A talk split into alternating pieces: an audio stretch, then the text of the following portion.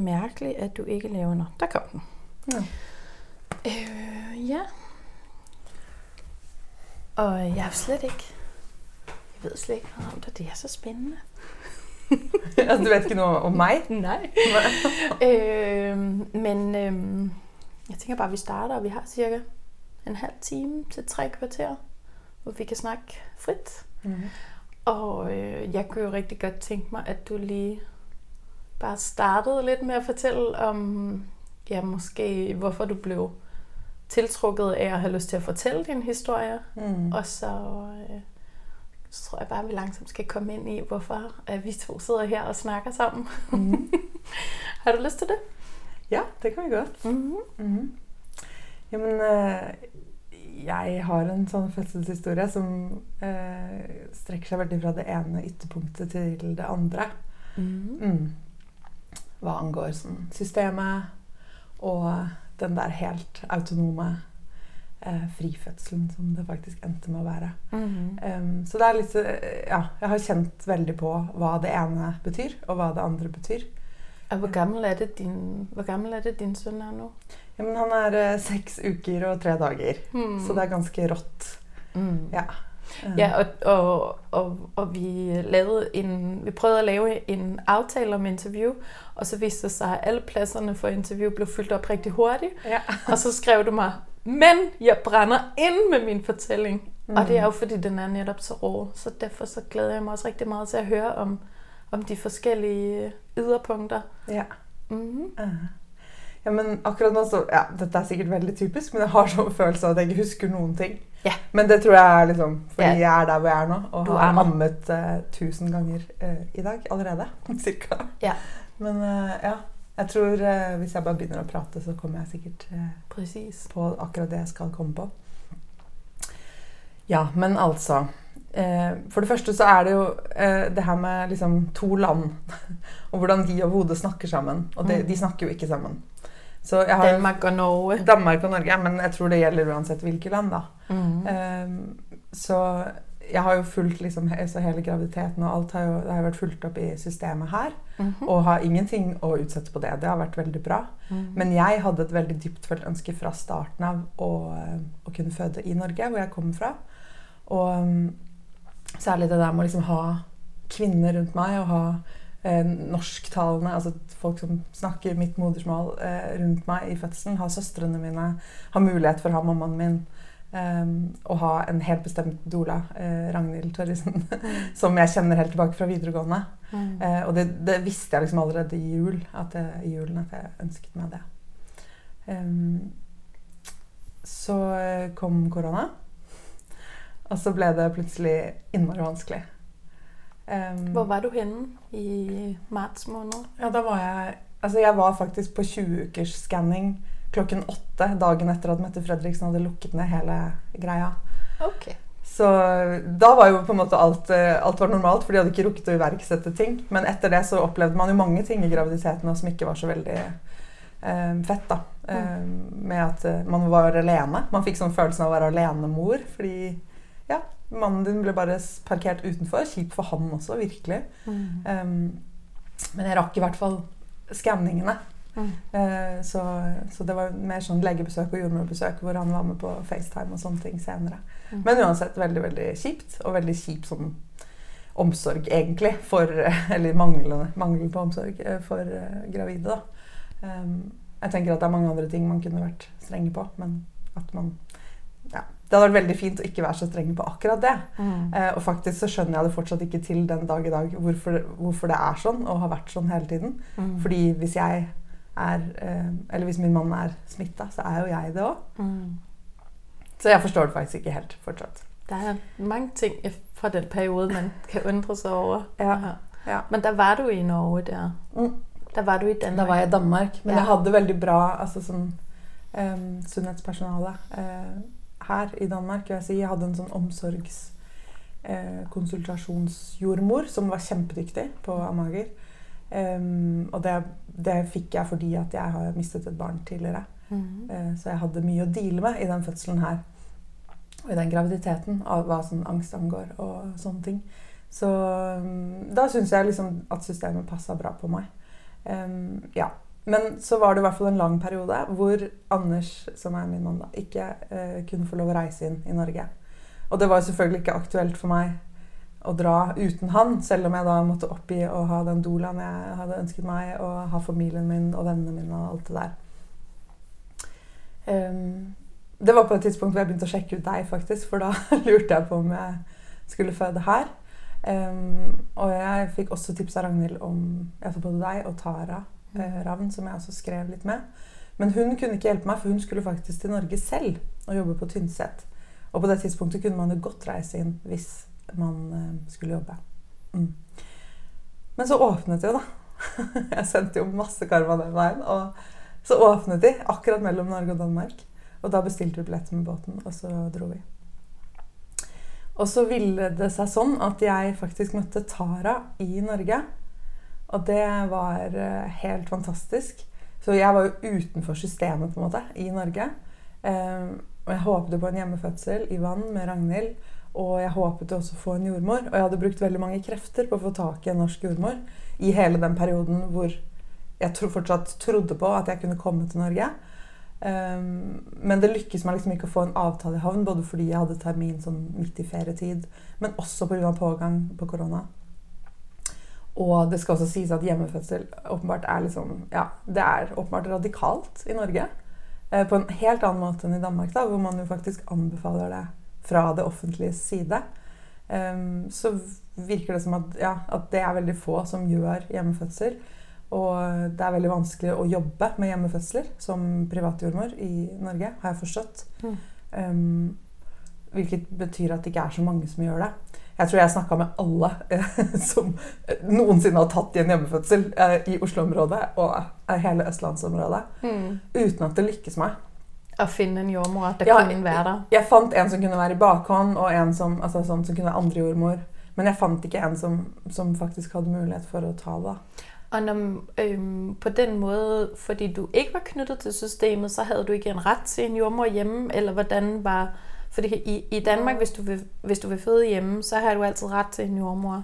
Men hvordan var det i, der, hvor du, ja, hvor du var? Ikke, det er ikke noe offentlig hjemmefødselsordning i Norge.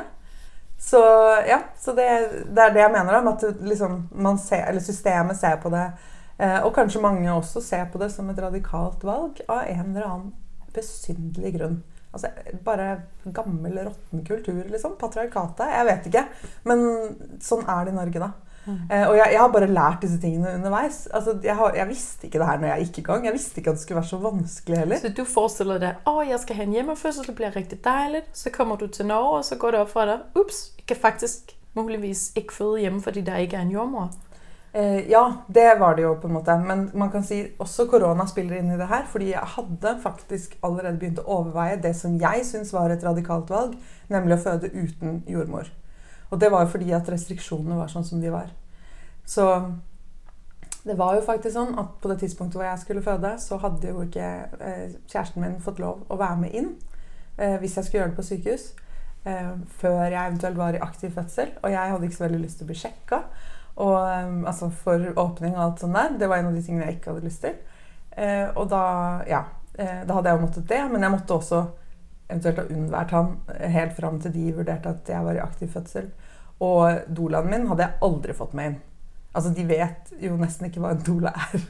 Mm. Så mange som jobber i systemet. Så det vet så, jeg jo nå. Så dolaen er faktisk ikke velkommen øh, i det hele tatt, eller pga. den tid det var? Koronarestriksjoner. Okay. Ikke, ikke, sånn generelt. Mm. Da kan man godt ha med seg to til fødsel, men her var det veldig strengt på at man egentlig er alene. Mm. Uh, med folk rundt deg, selvfølgelig fra fagpersonell. Um, og så ellers så, så, får mannen din Jeg kunne jo ha valgt bort mannen min, altså fått dolaen min inn, men hallo, liksom! Hva er det for en verden? Ja, også fordi det du drømte om, måske var nettopp, som du sier, å være støttet av din medsøster og din mor og din fødselshjelper og din mann, og så lige plutselig så Ja, så here are the options, mm. and they're not good. Mm. Ja, så øh, Men så skjedde liksom det at jeg, jeg var veldig rolig, kan man si. Jeg tenkte sånn det her kommer til å gå bra, jeg kommer til å få en hjemmefødsel. Både Ragnhild og jeg jobbet helt fram til jeg egentlig uh, fikk de første veene på å få tak i en jordmor. Og jeg hadde eh, Tara på kall eh, en, en kveld og en natt og en morgen akkurat når hun var i Oslo.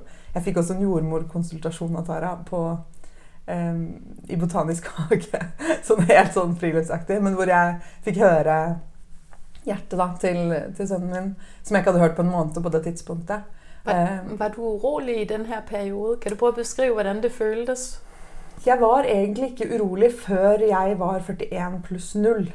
Altså sånn, Jeg gikk en uke over terminen og tenkte sånn Dette går bra. Altså jeg hadde, Det var så mye magi rundt meg. og jeg var liksom, Det var i mitt barndomshjem jeg skulle føde. Jeg hadde fått tak i fødebasseng.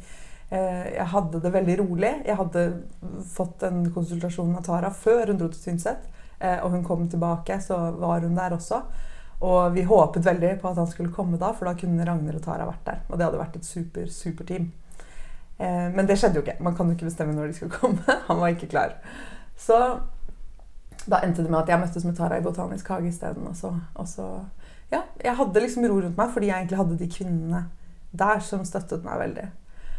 Men så, ja, så gikk det noen dager til, og han kom ikke. Og så tror jeg at jeg jo, jeg ringte til det som heter Født i Gunn-mottaket på Ullevål.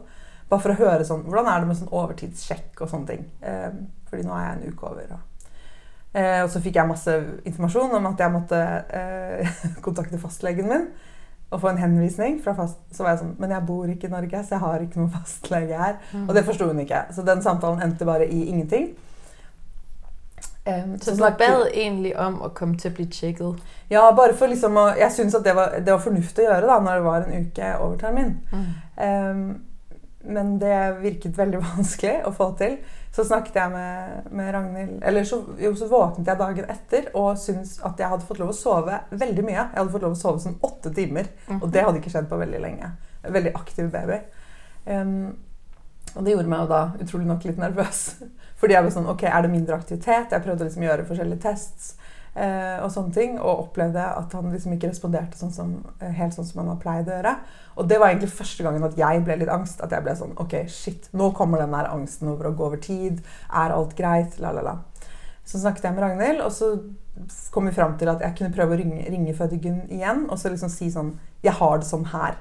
Jeg opplever litt mindre liv. Jeg er nervøs. Kan jeg få komme inn? Så gjorde jeg det, og så funka det. Og så kom jeg inn.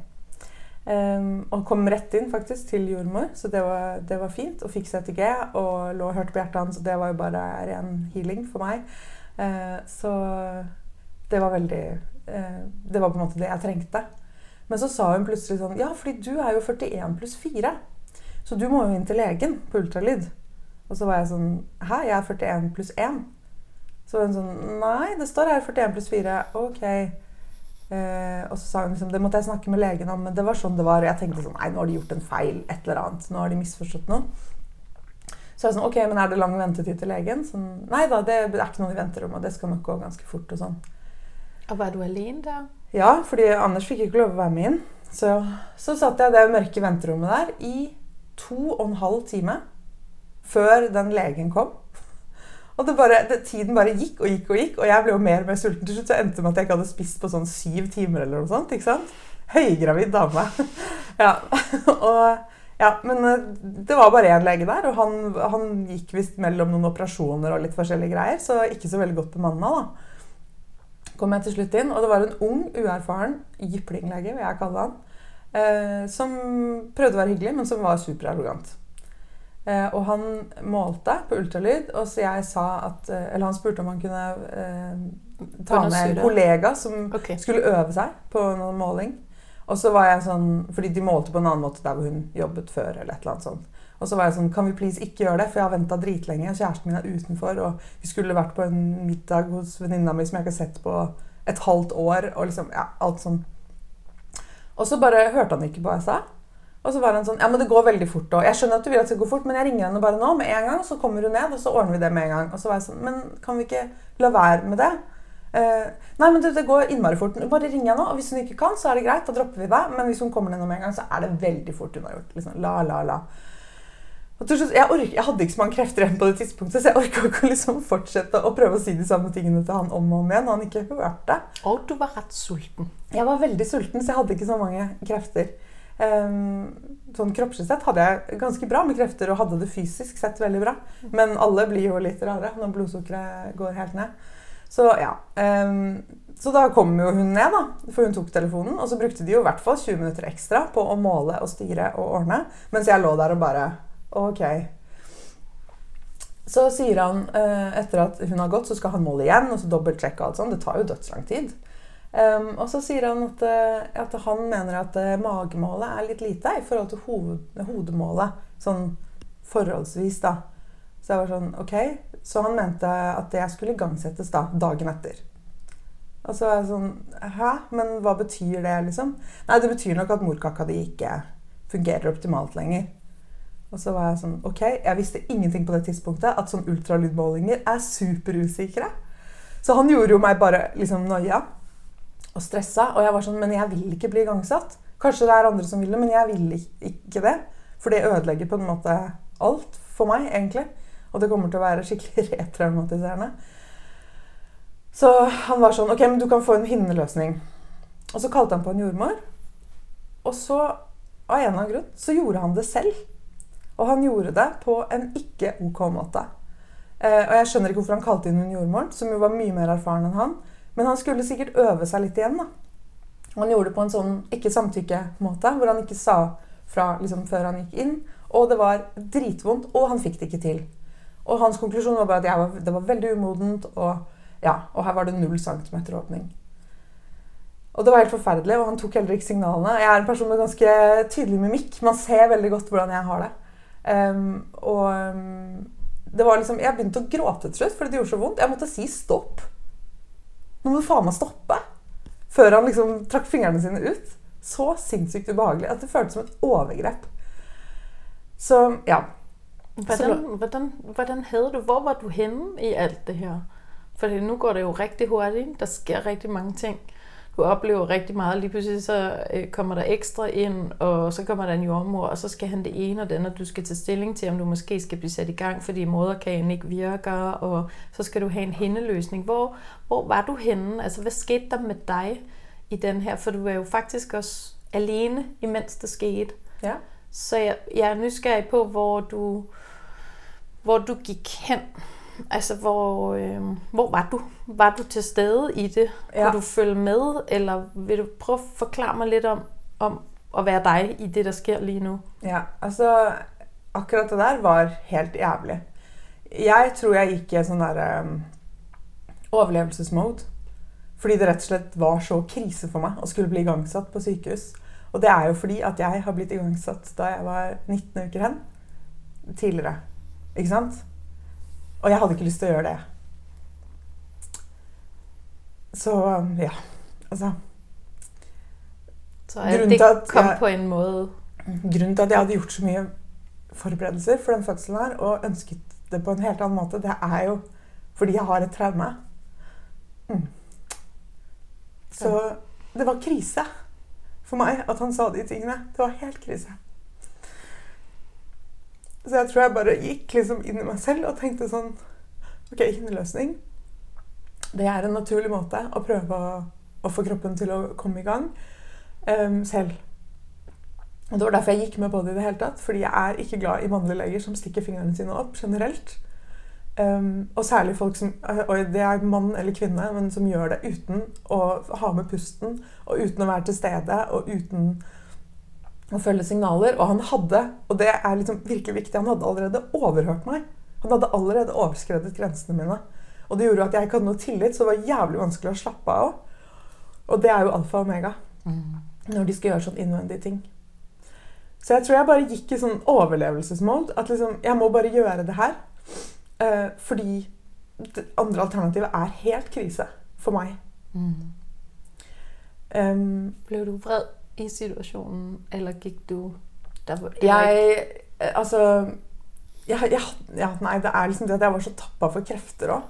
Og jeg var også veldig satt ut av de beskjedene han ga meg. Fordi jeg har jo blitt litt klokere senere på hva sånn ultralydmålinger betyr, og sånn, men akkurat da var det ja, skikkelig, skikkelig krise. Um, jeg tror det er riktig mange og grunnen til at jeg tviler ved det Jeg vet godt det er mega smertefullt, mm. men grunnen til at jeg tviler ved det, det er fordi der er rigtig mange, der oplever det, du oplever. Og, og grunden til, at jeg også gerne vil tale med dig og med vores medsøstre om det her, det er, at lige præcis de her overgreb, som vi på en eller anden måde tillader, øhm, det er bare så vigtigt, at det, de lige får plads, fordi der er ikke noget i vejen med dig, at du har havnet i den her situation, og der er ikke noget, du kunne have gjort anderledes. Så det er også lidt tavligt af mig at blive ved med at sådan dvæle i det. Men det er faktisk for at give plads til at, at kigge på, hvorfor det sker. Fordi når man, er, når man har spist mad, og man er glad, og man er rolig, og man er informeret, og man, man har, har tryghedspersoner med sig, ja. så er det jo noget helt andet. Eller hvis man står og kigger hinanden i øjnene, og der er en, der foreslår, jeg kunne godt tænke mig at lave en hændeløsning på dig, og man er mæt, og man har sine sin omsorgspersoner med, og man træffer et valg, om, man, om det skal ske eller ej på et informeret grundlag, så, så vil du jo aldrig være havnet i den her situation. Ja. Men lige nu, så forklarer du faktisk om, hvor stresset du var, og hvor, hvor meget i overlevelsesmodus du var. Også på grund af noget, du har oplevet tidligere i dit liv. Og det er jo med til at gøre, at det her sker. Og det tror jeg bare, der er rigtig mange, der, der kan genkende til, så det er derfor, jeg lige sådan nu rundt i det her mm. lidt, fordi det er sådan, det er noget, vi, vi har brug for at få lidt frem, fordi jeg tror, at der er rigtig mange, der føler skyld over, at de ikke træffer nogle stærke valg, eller der er nogen, der føler rigtig meget vrede over, at der er nogen, der har udsat dem for det her. Mm. Og, og den læge har sikkert synes, at han gjorde et rigtig godt stykke arbejde. Og det, det, det gjorde han ikke lige der for dig, mm. fordi du gik i overlevelsesmodus. Så derfor så, så dvæler jeg lige lidt ved det. Mm. Det er okay. Jeg synes også, det er skikkelig vigtigt. Mm. Som det er ubehageligt. Ja, og, men også at det skjer jo i mange andre situasjoner også. Altså, mm. Som ikke har noe med graviditet å gjøre. Men det er liksom, Precis. som ja. ikke er ok. Ja. Um, hun jordmoren, hun skjønte mer. Jordmødre er jo et litt annet mm. folkeslag enn leger ofte. Mm. Veldig generaliserende, men sånn opplever jeg det veldig mye. Um, hun var sånn uh, Jeg ser at uh, du ikke er helt ok. Uh, jeg har 35 års erfaring med det her. Vil du at jeg skal prøve? Og um, fordi at hun bare var litt tillitsvekkende. Og fordi jeg var desperat. Fordi at alternativet med igangsettelse på sykehus var Det var på en måte uaktuelt for meg. Ja. ja. Mm -hmm. Så sa jeg ja til det. Og det er jeg veldig glad for, fordi hun var kjempeflink. Og hun sa hva hun gjorde hele tiden. Og hun var med pusten.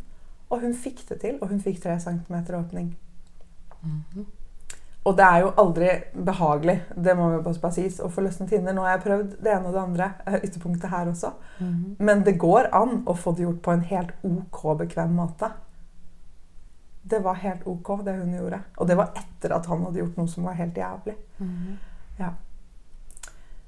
Så sa han at eh, jeg kunne jo ikke regne med uansett at eh, jeg kom til å, å føde i løpet av natta, selv om jeg hadde fått hinneløsning nå. Um, og noterte 1-2 cm åpning. Det så jeg i epikrisen senere. Ja. Um, så sa jeg Men igjen, jeg vil ikke igangsettes med det siste jeg hadde av krefter. Liksom, Må det være i morgen? Og så til slutt så ringte han til en kollega og konfererte. Og så fikk han på en måte diskutert seg fram til at det, nei, ok, vi kunne vente en dag til. Da. Så det kunne bli, dette var torsdag, det kunne bli lørdag morgen. Så du fikk lige plutselig 48 timer? Ja. Så da fikk jeg det. Og hadde en tid der halv elleve lørdag morgen. Um, når jeg kom ut, så hadde jeg vært inne på sykehuset der i fire timer. Jeg tror kjæresten min hadde blitt kjent med hele Ullevål-området. Um, jeg klarte ikke å si noe. Det var sånn, Jeg gikk liksom inn i bilen, og bare, han har bare sagt etterpå at jeg var helt likblek. Og jeg klarte ikke å snakke hele turen hjem. Um, og så gikk jeg bare rett i dusjen, og så Jeg skreik, rett og slett. Jeg satt bare og skreik og hylte. Og det må også ha vært veldig vondt for kjæresten min, fordi han, ikke, han ble jo helt ekskludert fra alt som skjedde. Og jeg klarte ikke å prate. Og plutselig så sitter den høygravide kjæresten din i dusjen og bare skriker. Ja. Um, det var det. Jeg følte veldig at han ødela den magien jeg hadde brukt lang tid på å bygge opp. Den dype liksom, tilliten til kroppen og alt det som Ragnhild og jeg hadde jobbet med, alt det jeg og Tara hadde jobbet med. Alt liksom, jeg og gravid-yogalæreren min eh, Ilona hadde jobbet med. Alle de tingene. Jeg følte at han liksom ødela det. Og satt meg et helt annet sted. Um, jeg brukte hele fredagen på liksom å hyle fra det. Gikk en lang tur i skogen, snakket med en venninne som jeg visste hadde eh, liksom vært i sånne igangsettelsesgreier tidligere. Det, var, det hjalp kjempemye. Og snakket lenge med Ragnhild. Og fikk liksom full forståelse eh, fra henne. Og um, vi ble liksom enige om jeg kunne godt sende en klage på han, men senere, fordi det var litt viktigere ting som liksom sto fore. Og Ragnhild mente at jeg sannsynligvis godt kunne pushe det her litt, litt mer. At jeg ikke nødvendigvis kanskje måtte igangsettes i morgen, og, og, sånne ting. Det der med terminen også, det der med datoene, 41 pluss 4, det er fordi i Norge dette forklarte han meg, så er man 40 pluss 3 på termin. Istedenfor 40 pluss 0. Så det som også skjedde for meg i den situasjonen, var jo at jeg plutselig ble skubba tre dager lenger fram enn jeg trodde jeg var. Hvilket ga meg mye kortere tid til å få til den fødselen jeg ønsket meg. Um, og dette ante ikke jeg at det kunne være sånn, men jeg syns bare det sier noe om Dette her er jo bare tall de sitter og sjonglerer med, på en måte. Uh, og det er ikke så lenge siden det var 40 pluss 2 også, så dette er jo bare noe som noen sitter og på en måte bestemmer. Uh, og det får kjempestore konsekvenser. Jeg kan huske fra min tid både i Danmark og Norge, at når man regner med termin, jamen hun er til termin, og så de gange, jeg har været i Norge, det simpelthen forvirret mig så meget, for de steder, jeg har været, har det så været 40 plus 4, som var terminsdatoen. Det er super forvirrende. Ja. Så ja, det, det, vi jonglerer med nogle tal, og vi, vi ved ikke sådan, vi ved ikke helt præcis. Nej, det er jo det. Mm. Så den babyen her, det er øh, også en, et IVF-barn. Altså mikroinseminering eh, pga. sædkvalitet. Og så vi vet jo, vet jo hvilken dag den ble insumert. Jeg vet hvilken dag at den blastocysten ble satt opp. Og alt sånt. Og selv da er det jo så usikkert. Mm. Um, lørdag morgen så våknet jeg og gikk på toalettet, og så gikk slimproppen. Og jeg var sånn Yes! Halleluja. Selv om jeg vet at det kan, bety, det kan gå lang tid fortsatt. Men det var liksom sånn tegn fra kroppen og babyen min mot det. At sånn Vi er i gang. For jeg hadde egentlig hele tiden følt at jeg var i gang. At det var progresjon helt fra termindatoen, egentlig. Hvor jeg hadde de kraftigste kynnerne, liksom. Sånn virkelig sånn Det kom mange. Mm. Uh, og jeg følte liksom Ja, jeg var i prosess, da. Jeg var i den overgangsriten. Jeg var i gang. Mm. Um, Da liksom kom det et veldig konkret bevis. Jeg skjønte meg og tok bilde. Sendte til Ragnhild. 'God morgen, er dette slimproppen?' og det trodde hun absolutt at det var. Og det føltes jo på en måte som det, Jeg har aldri opp, følt noe sånt i kroppen. Det var liksom det var helt spesiell, sånn, et helt spesielt sånn slipp. da. Og da, Det tok jo jeg med meg som et trumfkort inn på sykehuset. Jeg har slimproppen. Den har gått. Ja, og de ville jo veldig gjerne sende meg hjem da, med som, eh, ballongkateter. Men først så fikk jeg CTG. Det ville jeg jo gjerne ha, for jeg ville jo Jeg er jo mammaen til dette barnet. Jeg vil jo Jeg har jo den største interesse i at alt er bra. Um, så, eh, men sånn kan man godt få litt følelsen noen ganger fra systemet at ikke de tenker at jeg liksom Eller at de, ja, at ikke jeg har den interessen. At de har den interessen for min baby, og jeg ikke har det. Men jeg har jo faen meg det, jeg òg. Mhm. Mye mer enn de noensinne vil ha. Og alle konsekvensene er det jo jeg som tar og må leve med. Og ansvaret, liksom. Så ja. Men um, ja, som den følelsen med det presset på å bli igangsatt, liksom. At det, da kan man godt Ja, der følte jeg på det. Um, jeg lagt CTG, alt var fint. Eh, jeg hadde, liksom, eh, jeg hadde med meg noen krystaller og litt sånn, som jeg gjemte for det systemet, for ellers så tenkte de bare jeg var enda mer freak. Um, og som jeg liksom bare hadde med meg en stein jeg hadde fått av Tara fra Røros, og, um, og en sånn ametyst som jeg har fra en annen venninne, og, og, en sånn rosenkvarts. Um, som liksom representerte Ragnhild. Så jeg var jo fortsatt alene. ikke sant? Anders fikk ikke lov å være med inn. Så jeg lå liksom på Eh, på sykehussenga med CTG-en på, og så de steinene oppå den svære magen. Sånn at jeg liksom følte at jeg ikke skulle være så alene, at jeg ville treffe liksom gode, trygge valg da, for både meg og, og babyen. Så alt var bra. Det var fin aktivitet. Det var liksom ingenting. Eh, og jeg har jo fortsatt sovet godt om natta, og sånt, men jeg skjønner jo nå at det er jo fordi at babyen ville at jeg skulle være uthvilt til den fødselen som venta. Det var veldig veldig genialt, egentlig. Eh, ikke noe å være bekymra for der. Um, men så kom hun avdelingslederen på Føde B, og jeg spurte henne litt sånn men Hvis jeg blir eh, igangsatt, hvis dere sender meg med ballongkateter, kan jeg la være med å komme tilbake hvis fødselen går i gang? Nei, det går ikke, for da har de jo medisinsk ansvar. Da må jeg komme tilbake. Ok. Hvis jeg føder her, kan jeg få lov å føde i vann da? For det er en av de viktigste tingene for meg med den fødselen her. Så du var stadig i overvejelser over hvor du egentlig ville føde på det tidspunkt? Nei, jeg var ikke i overveielse hvor jeg vil føde. Men jeg prøvde bare å klargjøre hva alle scenarioene var. For jeg hadde jo egentlig levd med masse scenarioer og måttet akseptere det ja. helt siden korona ramte. Ja. At her var det ingenting som kom til å bli sikkert fram til jeg sto i fødselen. Så det hadde jeg på en måte forlikt meg med. Brukt lang tid på den prosessen. Men ja, så Så sier hun at eh, nei, jeg kunne ikke føde i vann, for jeg var jo overtidig. Akkurat som det var en sykdom eller noe.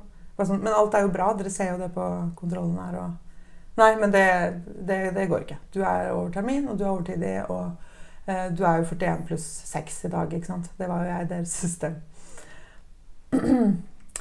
um, så ville hun sende meg med ballongkateter. Så sa jeg men kan ikke jeg få en hinneløsning til? Jeg ba om det selv. jeg angrer fortsatt ikke på det. Men jeg ba om det fordi det var liksom den sjansen jeg hadde.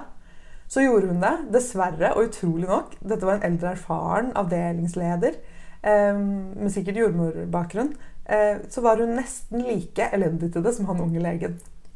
Og hun fikk det heller ikke til, og hun konkluderte også at jeg var veldig umoden. Og at hun ikke liksom, hun fikk det ikke til. på en måte. Eh, hun sa til og med, og dette er veldig komisk, at hun hadde litt korte fingre. så var jeg sånn Kan du ikke hente en med litt lengre fingre?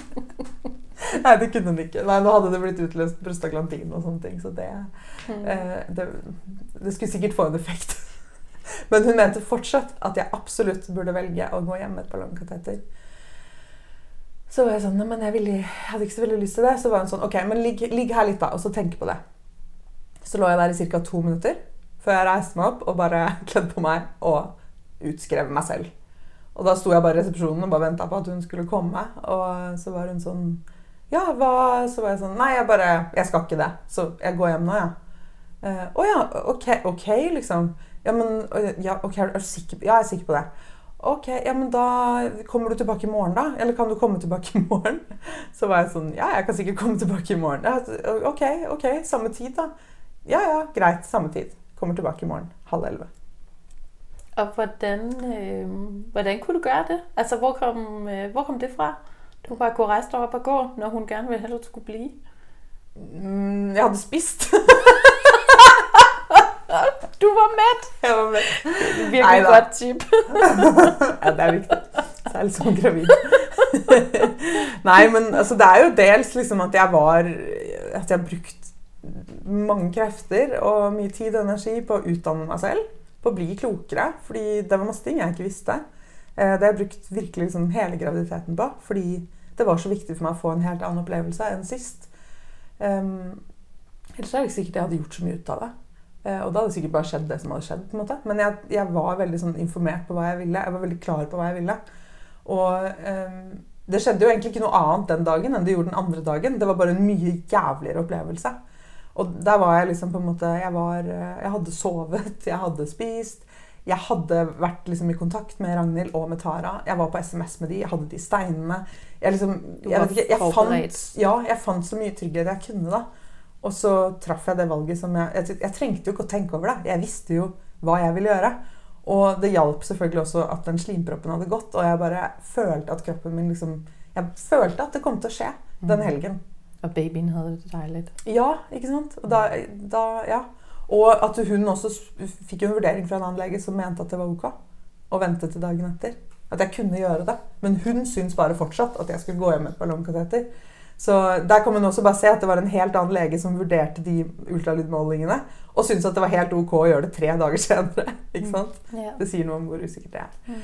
Ja. Men um, så dro jeg hjem og hadde liksom en sånn empowered følelse, også fordi jeg følte at jeg tok det tilbake der. Jeg kom tilbake til liksom at jeg fikk sagt fra og fikk bestemme sånn som jeg ville. Uh, og det var veldig digg. Kom hjem, eller vi dro innom og, uh, butikk, og så kjøpte vi en flaske champagne og en stor sånn marsipanbløtkake. Fordi at jeg hadde så sterk feeling på sånn Det er nå, liksom. Det er nå. Vi skal ha dette klar til feiring. Um, og ja um, På kvelden så hadde jeg liksom ganske kraftige kinner igjen.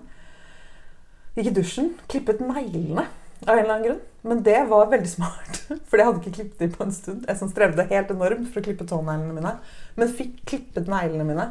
Um, og så ja, gikk vi opp og liksom uh, la oss, og så var vi liksom sammen. Og så plutselig, bom, så kom første uh, ved. Første riet. Og da var klokka 20 over ett. Og det var liksom Ja. Elsk, elsk, elsk hadde Tara skrevet. Og det er jo bare for vilt, liksom. Mhm. Ja. Yeah. Um, det var ikke det som bare var så Det var. Det var én til én. Og det er så fett, fordi det er veldig mange ting man tenker over. sånn, å, Skal jeg spise spicy mat? Skal jeg gå opp trapper? Jeg... Det er masse sånne ting som man prøver. Jeg hadde gjort alt det. Men liksom, det, det ene rådet der, det kunne i hvert fall noe for meg. Mm. Um, så jeg begynte å time, jeg, jeg begynte å time Rine etter to rier, tror jeg. Og da var det sånn tre minutter imellom og ett minutt rier. Så etter en halvtime så ringte jeg til Ragnhild fordi at jeg fikk følelsen at det her tar kanskje ikke så lang tid. Um, uten at jeg visste, men det var bare sånn det man vet inni kroppen. Da. Mm. Eh, og Ragnhild uh, tok telefonen klokka to på Nesodden og var sånn Ja, men da vil du at jeg skal komme, og Ja, så fint. Og liksom ja, Helt rolig. Uh, så jeg bare Ja, det hadde vært fint hvis du kunne komme nå. Jeg tror det. Ja. Så ok, da setter jeg meg en taxi. Og så um, Og så begynte liksom Begynte den dansen, da. Som bare var helt, helt vanvittig. Magisk. Fantastisk. Jeg fikk eh, Anders til å fylle vann i bassenget. Og eh, vi hadde bassenget ute på terrassen, som er liksom, sånn halvt overdekket, med utsikt over hele Oslo. Det var, liksom, det var der jeg skulle føde. Og eh, jeg satte meg ned i vannet med noen chiliplaster på, som jeg hadde kjøpt med fra Danmark. Så det var det jeg liksom hadde av smertelindring. Da. Jeg hadde vannet, jeg hadde chiliplaster. Og så hadde jeg liksom akupressurpunkter som Anders og jeg hadde øvd. Og så hadde jeg jo trygghet og tillit og masse kjærlighet. Og mitt eget space. Og ingen innblanding. Så det, gikk eh, kanskje en time eller noe sånt da, fra jeg hadde ringt Ragnhild, til hun var der. Og da husker jeg bare at jeg sånn åpnet øynene sånn mellom eh, to rier. Og sånn, så lå det plutselig blomster på bassengkanten. Og jeg bare Å, nå er Ragnhild her. Det var sånn markblomster fra, fra Nesodden. Og det var så deilig. Og så hadde jeg egentlig litt sånn hammam-følelse kjempelenge. Hvor eh, de var liksom kokekone for meg, Anders og Ragnhild. Og gikk og liksom fylte opp bassenget. Eh, for det var liksom ikke helt fylt nok, og så var varmtvannstanken tom. og litt sånn typiske ting. Eh, og så fikk jeg liksom håndkle nedi som de dyppet og la over meg. og sånne ting. Så jeg var aldri kald på noe tidspunkt. Jeg bare registrerte at de liksom gikk sånn og kokte vann. Og jeg sa sånn Det fins en tiliterskjele, gå og bruk den. nå. ja, sånne ting.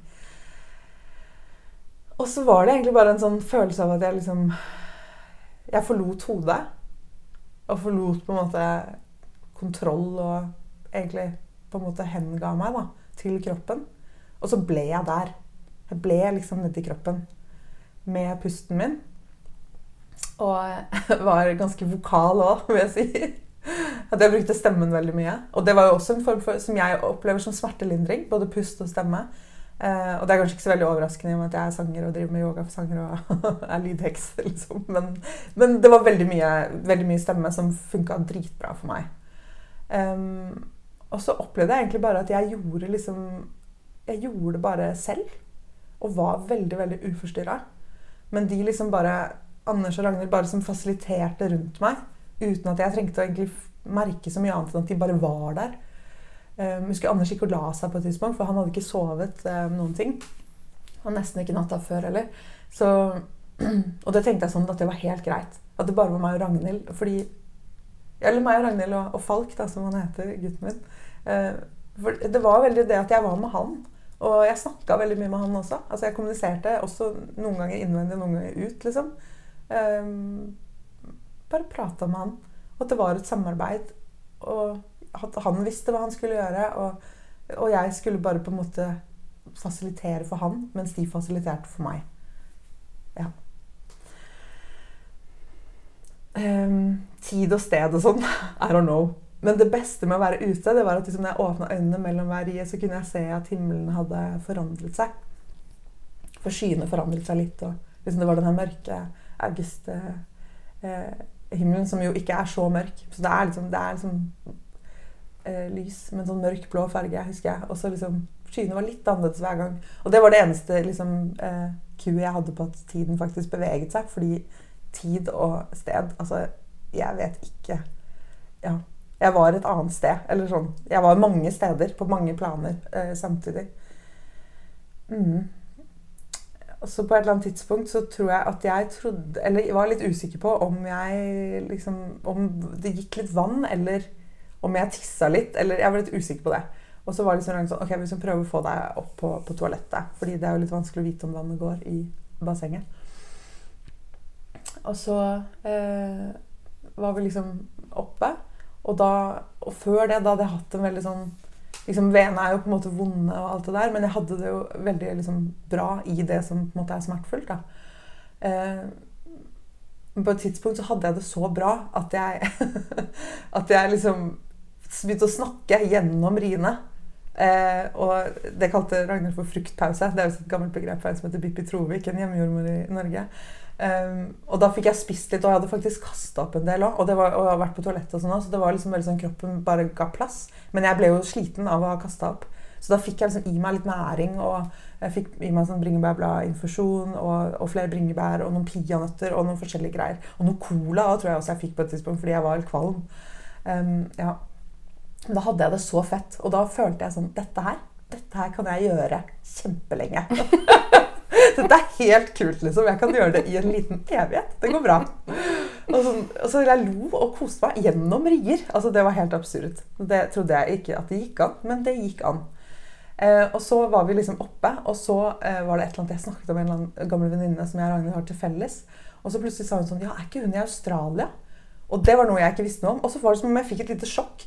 Og så plutselig så fikk jeg sånne skikkelig vonde rier. Så var det sånn Nå ble det vondt. Nå skifta det. Og den fruktpausen var jo på en måte helt genialt av kroppen, for da fikk jeg liksom energi til de riene som ble vonde etterpå. da.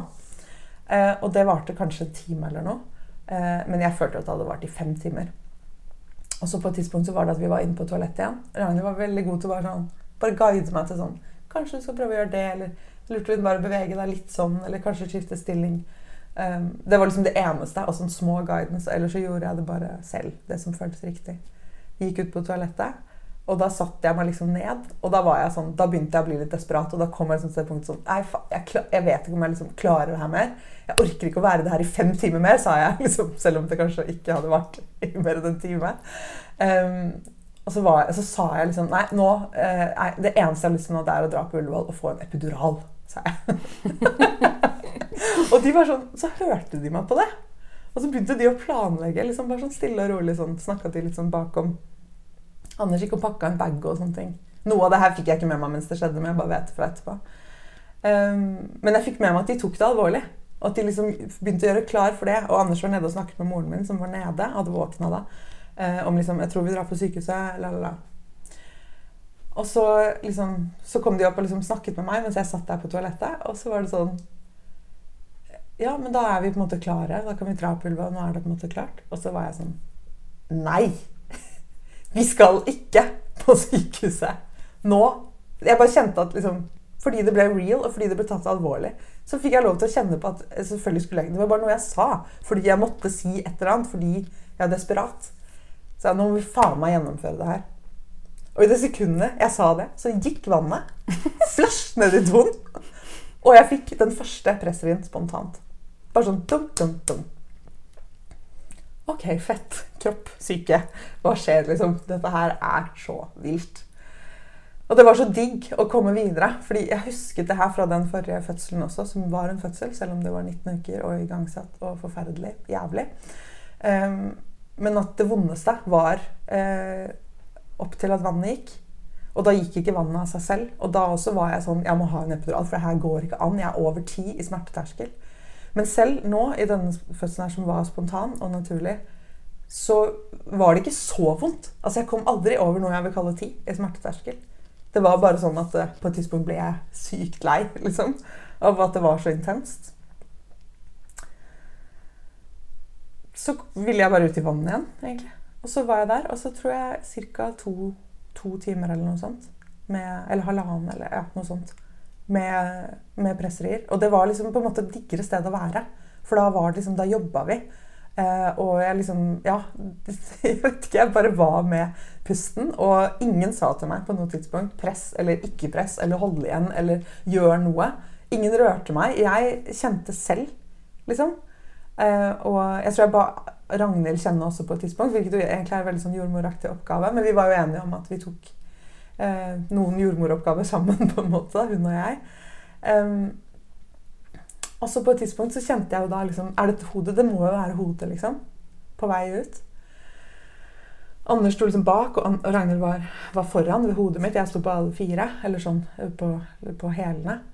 Um, og så husker jeg bare at jeg liksom Jeg var sånn Jeg trodde liksom at hodet altså jeg var så sikker på, Hodet var på vei ut, ikke sant? og så var det en sånn skikkelig heftig en. Og så bare Å, et slipp! Så sånn, Nå er hodet ute. Og så kjente jeg det selv, og så var det sånn Nei, det var ingenting. Oi! Så var det det har gått opp igjen. Men det var veldig sånn der, ja, to skritt fram, ett skritt tilbake. Og jeg brukte jo lang tid. Jeg visste at det var veldig viktig at ikke jeg rifta masse og hadde masse blødning og sånn, for det var ingen der til å sy. Um, og jeg ønsket meg ikke inn på det sykehuset. Heller ikke etterpå. Så um, jeg brukte bare god tid, og så langt jeg kunne på det hodet, egentlig. Og det som skjedde da, var jo bare at det var det siste før at han faktisk kom ut. Og jeg husker at jeg hadde et sånt superkort øyeblikk hvor jeg ble litt redd. Og det er det eneste tidspunktet i hele den fødselen at jeg var litt redd. For da fikk jeg sånn Shit, tenk hvis skuldrene sitter fast. Men så kom den neste rien. Altså jeg bare overga meg liksom til energien og bare ned, ned, ned, ned, ned, liksom. Og til det Ragnhild sa, og bare full tillit og full trygghet og full ro og full love, bare. Og så kom han bare ut. Halve kroppen hans. liksom helt ned. Så navlen på én ri. Så ikke noe med at skuldrene Det var ikke noe snakk om skuldrene. Så det, jeg trengte ikke å være redd for det i det hele tatt. Eh, bortsett fra det lille øyeblikket hvor jeg hadde tanken om det. Jeg bare husker at Anders sa sånn 'Jeg kan se navlen! Jeg kan se navlen!' bak. Og jeg bare 'Herregud!' Og så kom det en ri til, og så pop, så var eh, underkroppen ute. Føtter og bein og alt. Og så hadde jeg et øyeblikk til bare å puste ut. Og det hadde vi avtalt på forhånd, at jeg skulle få en sånn skikkelig dyp utpust etterpå. Og bare skjønne det.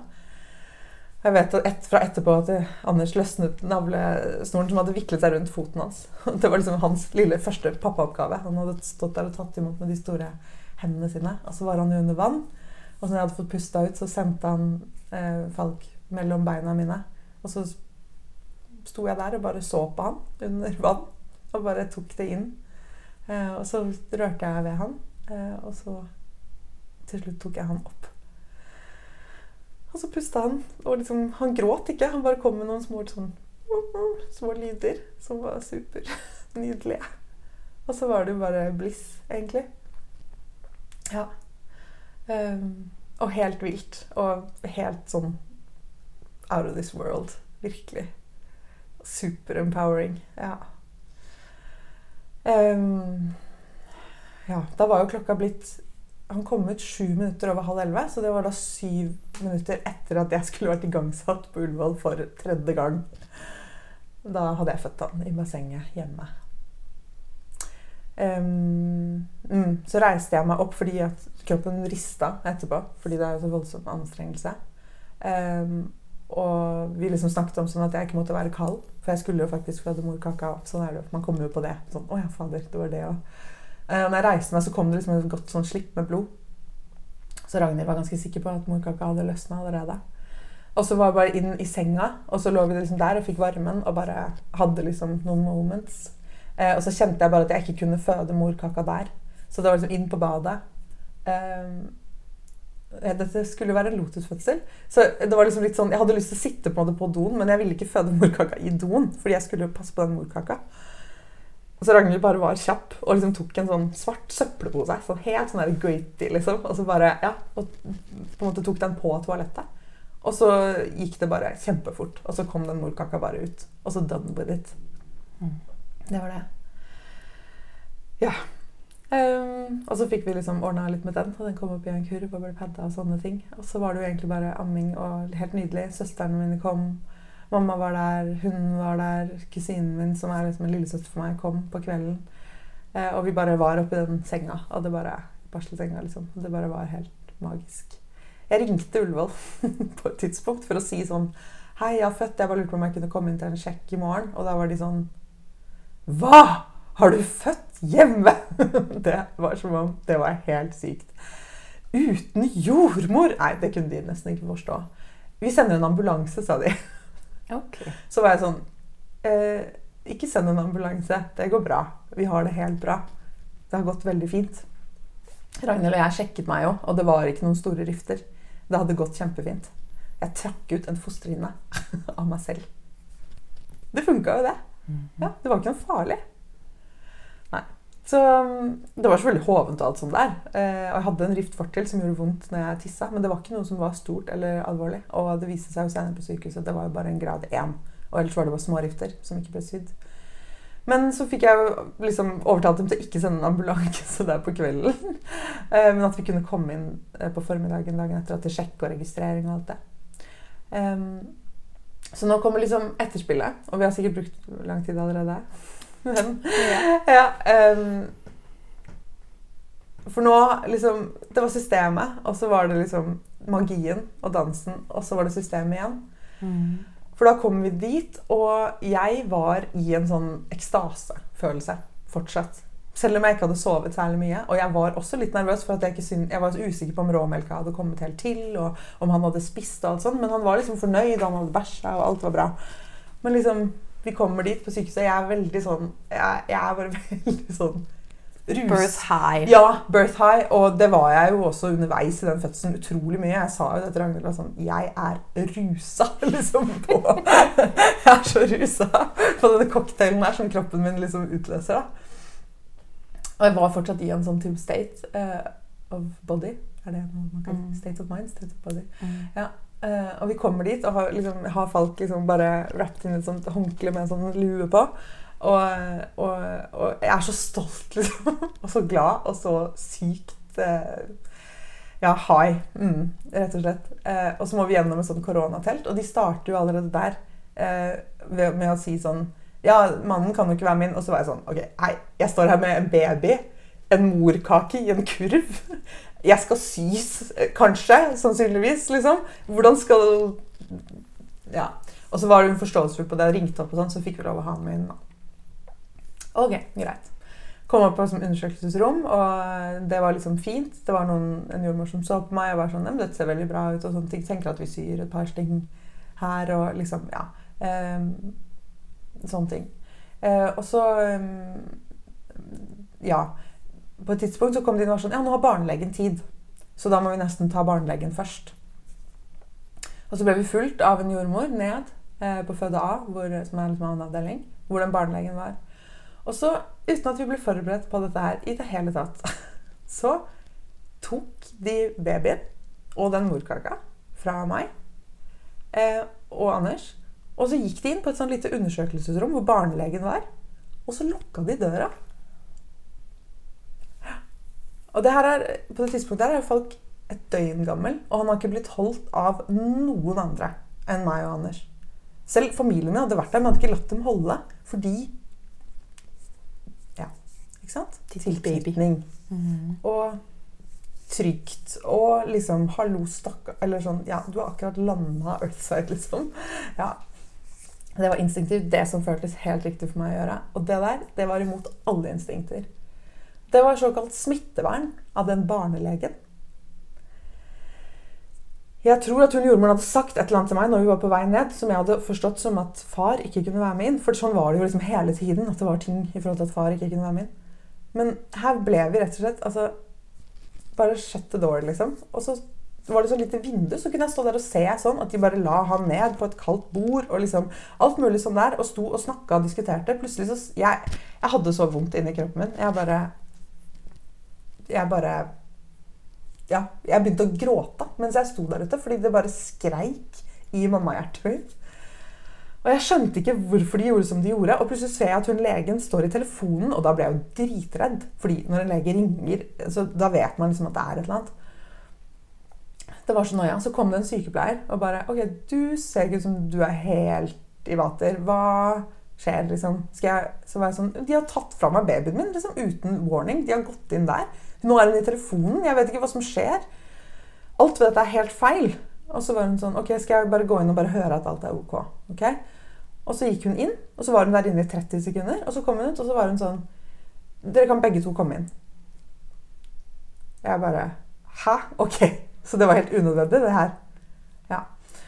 Og da var hun barnelegen, som igjen var en ung, relativt uerfaren lege, vil jeg tro.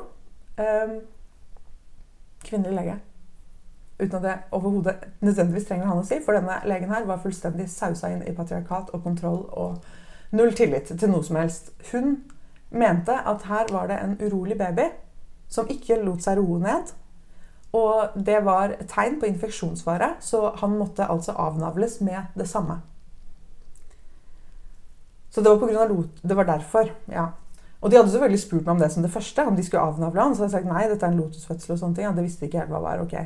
Hun hadde aldri hørt om lotusfødsel. Og hun bestemte seg der og da for at vi var Vanvittige. Ja, rett og slett.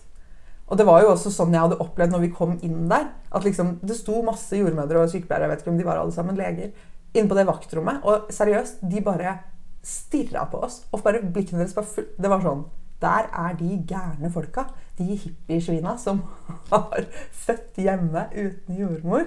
Ikke sant? Jeg er ganske var på sånne vibber, og jeg har jobba på Ullevål i åtte år i akuttpsykiatrien selv, så jeg vet hvordan det foregår på vaktrommet og sånn. Og det der Jeg er ikke i tvil om hva som foregikk, og det der får bekreftet også etterpå. Men i hvert fall um, Så hun syns jo da at det, det var derfor at han var urolig, og dette var en baby som ikke kunne la seg roe fordi det var infeksjonsfare. Så var jeg sånn Ok, men nå må du fortelle meg hva det er for noe infeksjon du snakker om. Og da må du vise meg noen infeksjonstall. fordi så var det sånn, ja, men Jeg blir kjempebekymra. Så jeg sånn, ok, du er bekymra. Jeg skjønner det. Du har sett babyen min i fem minutter. Men jeg er ikke bekymra, og jeg har kjent han i et år snart. Ikke sant? Jeg har, sett, jeg har vært sammen med han i, på denne jorda her nå også i 24 timer. Jeg er ikke bekymra. Skal jeg avnavle fordi du er bekymra basert på noe du har sett på fem minutter? Og du tok fra meg babyen. Altså, han er sulten. Han er utrygg. Og, og det vet vi nå. At I to på sygehuset sultne, det er ikke det er ikke bra. Det er ikke, det er ikke bra. Nei, Og ikke på noe tidspunkt hadde de gitt meg anledning til å amme heller. Så det var jo liksom sånn helt sånn derre ja. Nei, det var jo når barnelegen hadde tid, og det var jo smittevern av barnelegen. og altså, ja. Og det var en helt psyko-situasjon å stå i etter å ha født, etter å ha hatt det magiske der 24 timer tidligere. Så sto jeg nå inne på et sånn kaldt, mørkt undersøkelsesrom og måtte argumentere så hardt som jeg aldri har argumentert før med denne unge barnelegen. Jeg måtte si sånn Dette er min kropp. Det er min fødsel. Det er mitt barn. Det er min morkake. Det er min navlestreng. Kødder du med meg? Da må du, da må du ta prøver, da. Da må du vise meg at han har infeksjon i kroppen. Jeg er ikke i tvil om hvorfor han gråter nå. Og ser du hvordan han er rolig når jeg er her òg? Han roer seg jo fint nå. Det var helt, helt, helt wacked. Ja, men hun kunne jo på en måte ikke bare gjøre det uten mitt samtykke. Men det står det jo i epikrisen. Mor samtykker ikke til avnavling. Ja. Um, og det var jo sånn at hun faktisk fikk gjort Anders redd også. Han ble jo sånn Kanskje vi bare må gjøre det? Så var jeg sånn Nei, det skal vi ikke gjøre. Liksom, det var bare Jeg vet ikke hvor den poweren kom fra, hvis ikke fra den fødselen til å stå der og gjøre det, for jeg var jo egentlig utslitt. Men jeg bare Jeg ble så sint. Ja. Fikk hun ikke lov til det. Så var hun sånn Ok, men da sa hun til jordmor da skal vi ta alle mulige prøver av denne babyen. Alt mulig, la, la, la, la, la, liksom. De må ikke la dem dra hjem før de har fått alle mulige prøver. Alt må være liksom Ok, Så kom vi opp. De begynte å ta masse prøver. la la, Jeg ble sydd, liksom. De drev jo med det mens jeg ble sydd. Hvordan hadde de tenkt at det skulle skje hvis ikke Anders var der? I don't know. Det gikk veldig bra med syningen. Det var liksom fint. Um, og så tok de blodsukkeret hans, og så viste det seg at blodsukkeret hans var 0,1 lavt. Altså det var, var 2,5, og liksom laveste grensa var 2,6. Altså, de hadde fortsatt ikke gitt meg anledning til å amme. Nei. eh, og det eh, stressa de da over. Så når hun barnelegen skulle gå av vakt, da kom hun opp til oss først. Og da hadde jeg sovet litt sammen med Falk, og liksom sånne ting. Og så sa hun sånn Ja, eh, dere må nesten innlegges. Nå har jeg, eh, jeg har, Det går bra med den navlen. Jeg har ringt til ABC-klinikken, som er sånn naturlig fødsel på Ullevål. Hvor de selvfølgelig kjenner til lotusfødsel. Og bare, nå har jeg liksom funnet ut hva lotusfødsel er. Jeg var sånn, Gratulerer. så flott. Eh, og da må du bare følge med på det og det og det, for det er tegn på infeksjonsfare. Ting jeg selvfølgelig visste i forveien. Men det er jo mye like og større sannsynlig, når du klipper. ja. Så, eh, men da hadde hun liksom blitt klok på det, da, og da, nå ville hun belære meg litt om hvordan jeg skulle se etter infeksjonsfare. Og dessuten ville hun innlegge oss et døgn fordi at de ville observere blodsukkeret hans, fordi det var jo lavt. Fordi han var sulten. Fordi han var sulten, fordi jeg ikke hadde fått lov å amme. Fordi, fordi... du ikke måtte amme ham. Ja. Fordi de skulle undersøke ham. Ja. Ok. Ok, Og så var jeg bare sånn Ja, ok. Eh, altså, jeg bare aksepterte det på det tidspunktet, fordi jeg orka ikke mer. Jeg hadde liksom hatt min kamp med henne, og jeg bare trengte ikke å Jeg klarte ikke å kjempe mer med henne. Men det var liksom hennes måte opplevde jeg da å ta tilbake liksom noe av den, det ekstreme kontrollbehovet hun hadde, og liksom i det systemet hun jobber i, da. Med medisinsk ansvar og bla-di-bla. Ja, så Men først var det jo på en måte De ga han jo da eh, morsmelkerstatning, ikke sant? Og så eh, De sørget jo ikke for at jeg fikk lov å gi det heller. De ga det jo bare fra en sprøyte uten at jeg altså, ja. Så han lærte jo da at mat kommer gjennom en sprøyte, og ikke fra mammaen min som det første. Um, og de hadde sagt at vi måtte bli til klokka seks, men så sa hun barnelegen at vi måtte innlegges. Så da var det jo til dagen etter. For de måtte ha mer observasjon, flere tall, mer kontroll. Og så um, Når de kom, da, og vi skulle over på, på, barsel Da skulle vi jo da på barsel B, og ikke på barselhotellet. Uh, for der kan de jo følge med på oss på barsel B. Og det har jeg jo sett etterpå i epikrisen, at det står 'tett oppfølging'. Dette paret må observeres tett. Um, så sier de OK, men da er vi klare til å overføre dere til eh, barsel. Da kan far dra hjem. What? Så, så det er ikke det som vi snakket om. Det, ikke, det sa ikke barnelegen heller. Nei, det er regelen. Sånn er det for alle. Så var jeg sånn Nei, men det går ikke. Jeg skal ikke innlegges her nå for at dere kan observere et eller annet som dere har behov for å observere. Uh, ut, altså uten han. Altså alene, liksom. Nei. det kommer ikke til å skje. Og så igjen så ble det bare en sånn, et sånn tautrekkeri. Liksom, hvor de bare Ja, men det gjelder det er de samme reglene for alle. Så sånn, ja, men da skriver jeg oss ut.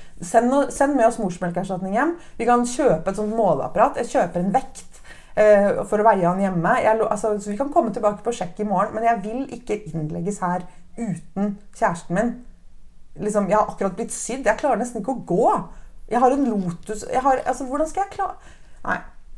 Og de var bare sånn Nei, men det gjelder for alle. Det er de samme reglene for alle. Du må det. Sånn Ja, men da skriver jeg meg ut. Ja, men du kan ikke det, for barnelegen har sagt at du må. Så var jeg sånn Jeg driter i det. Jeg skriver meg ut. Nei, men du må innlegges. Du må det. La, la, la, la, la. Og det bare Jeg vet ikke, jeg sto på et kvarter og sånn, fram og tilbake. så bare, det er helt komisk, fordi det er så drøyt. Og så til slutt så Ja, det ville være komisk hvis det var en hvilken som helst anden dag, men nå er det jo lige en dag hvor du lige var blevet mor ja, ja. og var på et extreme birth high. Ja, så... ja. ja. Altså, det var jo ikke komisk i situasjonen, men det er så dumt at jeg ikke Det er helt utrolig å liksom sitte og bare sette ord på det etterpå. Så til slutt så var det fordi jeg var så sta. da. Jeg var så jævlig sta.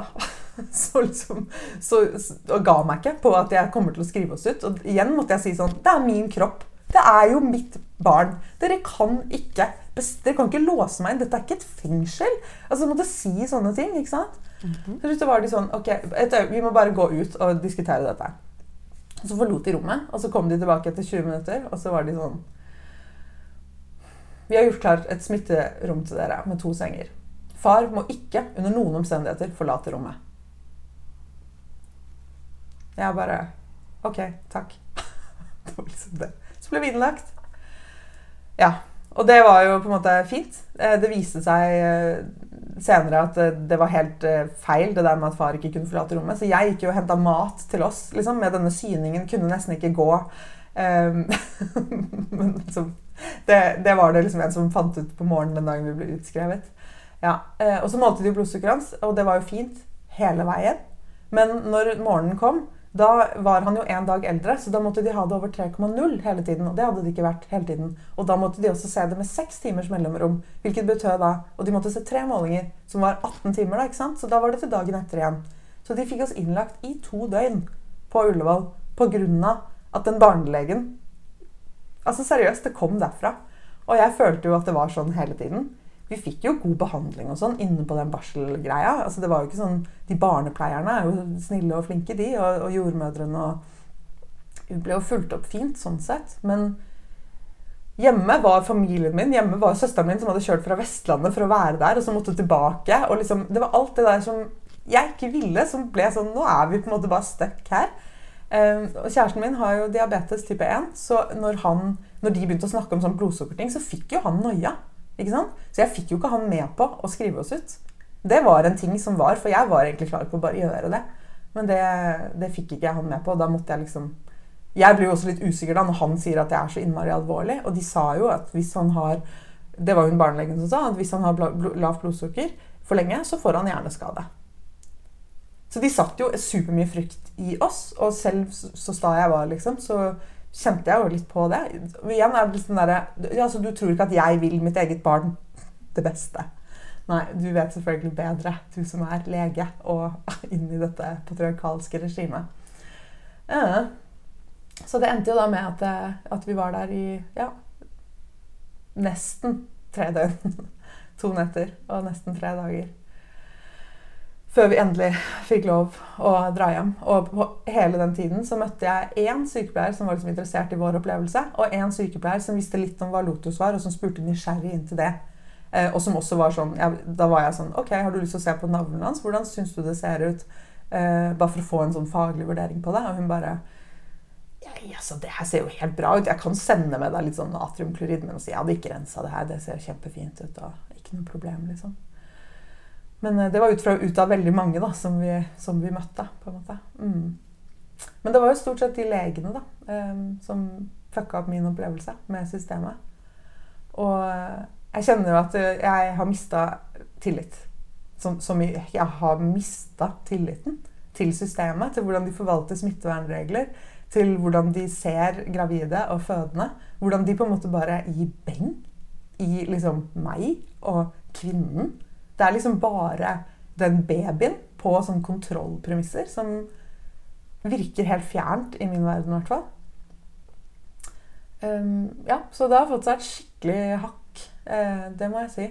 Um, Hva for noen følelser sidder du med nå? Er du, sånn, er du vred eller skuffet? Føler du deg snytt? Eller hva for noen, hvordan vil du beskrive nå her bagefter? Mm med møte med systemet. Jeg tenker spesielt på det bagefter. Ja. Jeg vet ikke om jeg kan si at jeg er skuffa. Fordi at på en måte så visste jeg litt om at sånne ting kunne skje. Um, men Eller jeg visste litt om fordi at jeg har jobbet i akuttpsykiatri, og liksom litt fordi at jeg kjenner på en måte ja, noe til å være på den andre siden, så vet jeg også litt hva de som jobber der, hva slags system de er underlagt, hvor få ressurser de har. Altså, um, så på en måte er jeg ikke sånn skuffa, eller overraska kanskje, men jeg er, jeg er dypt skuffa likevel. Altså virkelig. Over at det er sånn. Og jeg, i mange dager etterpå så var jeg skikkelig trist. Sånn at jeg liksom bare kunne gråte over at så mange andre opplever det her også. Og at liksom å kunne gråte over at det skulle så mye til for meg å få den opplevelsen, den fødeopplevelsen som jeg fikk. Og jeg tenkte, sånn, jeg tenkte mye på sånn unge mødre på sånn 22-23 år. De har jo ikke nubbesjans når de kommer inn i det systemet der. Altså, jeg er over 30, liksom. Jeg har litt ballast og kan liksom stå imot, på en måte. Også fordi jeg har brukt masse tid på å utdanne meg. Hvorfor har jeg gjort det? Fordi jeg hadde en annen opplevelse som var traumatisk. Jeg tenker sånn, Det hadde jeg kanskje ikke gjort ellers. Fordi man vet ikke hva man går inn til. Man vet ikke hva man kan bli utsatt for. Man vet ikke hvor viktig det er å være godt informert selv og vite så sinnssykt godt inni deg hva det er du vil. da. Og hva det er du skal stå, stå på. liksom. Fordi hele tiden er det sånn at folk sier hva du burde gjøre, og sånn og sånn og sånn, og prøver å bestemme over deg. Men de som bestemmer tingene, de lever ikke med konsekvensene av det. Det var jeg som kom hjem til et ammehelvete. Fordi han, min sønn skjønte jo ikke at han måtte jobbe for maten. Han hadde fått jeg måtte jo pumpe hele den tiden på sykehuset, for de måtte jo måle alt sammen. Fordi det var jo sånn kontrollregime. Alt måtte føres opp og måles og sånn. ikke sant? Så jeg fikk jo ikke lov å begynne å amme før jeg kom hjem fra sykehuset. Heldigvis var jeg smart nok og pedagogisk hjerne nok til å skjønne at jeg måtte liksom ta han opp til puppen mens jeg var på sykehuset, og liksom prøve å gi han melka der, da. Som var jo min egen melk på det tidspunktet. Men liksom Ja. Men det var dritvanskelig ammestart. Det må jeg bare si. Det var superfrustrerende. Ikke minst for babyen min. Altså, det tok så lang tid for at han skjønte at han måtte gjøre noe som helst. Så takk for det. ja, så nei, jeg er vel eh, sånn skuffa på sånn veldig dypt plan over det. Og så har jeg vært veldig, veldig trist. Sånn skikkelig sånn Ja, nesten en sorg over at det kan være sånn her i systemet. Og, eh, og selvfølgelig er jeg sint på at det er sånn. Selvfølgelig syns jeg det her er jo ikke god fødselsomsorg. Det er ikke rimelig. Det er ikke rett. Det er ikke Det er ikke i orden, rett og slett. Det er ikke ok. Så, og så er jeg lykkelig over at jeg har hatt de kvinnene rundt meg som jeg har hatt. Jeg er lykkelig over Ragnhild, Tara, eh, liksom familien min, vennene mine. Eh, all den støtten jeg har hatt. Jeg er ikke minst lykkelig over den kjæresten jeg har, eh, som har vært helt fantastisk eh, til å liksom, stå ved meg og, og stå ved, ved, alle de tingene jeg har følt på. Um, som var en kjempeviktig brikke i den fødselen. Og at det var det teamet. Eh, det var liksom meg, Ragnhild og Anders og Falk som, som, gjorde den fødselen selv. Og det er jeg veldig, veldig lykkelig over. Og føler en sinnssyk styrke fra det inn i eh, morskapet mitt.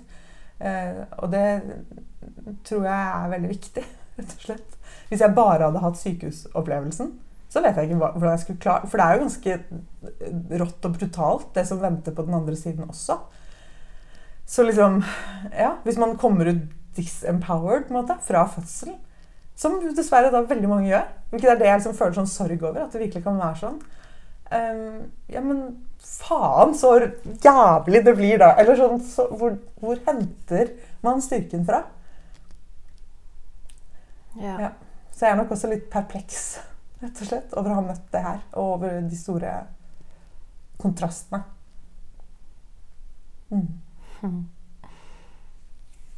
Tusind takk for å dele din meget rå historie, som virkelig, kan virkelig mærke, den, den følelser dypt og inderlig. og jeg vet den, den sind, altså den vrede, den ved jeg, jeg vet præcis, hvad det er, du snakker om, og det er grunden til, at jeg vil lave det her. Mm. Og have dig til at fortælle din historie, og have alle de andre dejlige kvinder til at fortælle historierne, fordi det er os, der lever med konsekvensen.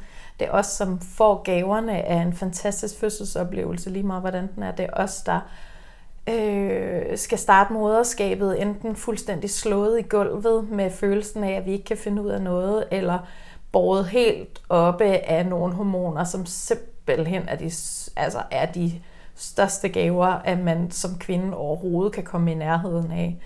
Og det er bare så dejligt at høre dig fortælle helt ærligt om, hvad du har hvad du har oplevet, fordi jeg ved, der er så mange, der kæmper med skyld og skam over de oplevelser, de har og, og det er unfair. Mm. Og vi er nødt til at starte at tale om, jamen, hvor, hvor sindssygt mange kræfter det overhovedet kræver at få det, man har brug for, som man, som man ved i sin krop, det her det er det rigtige for mig og for min baby.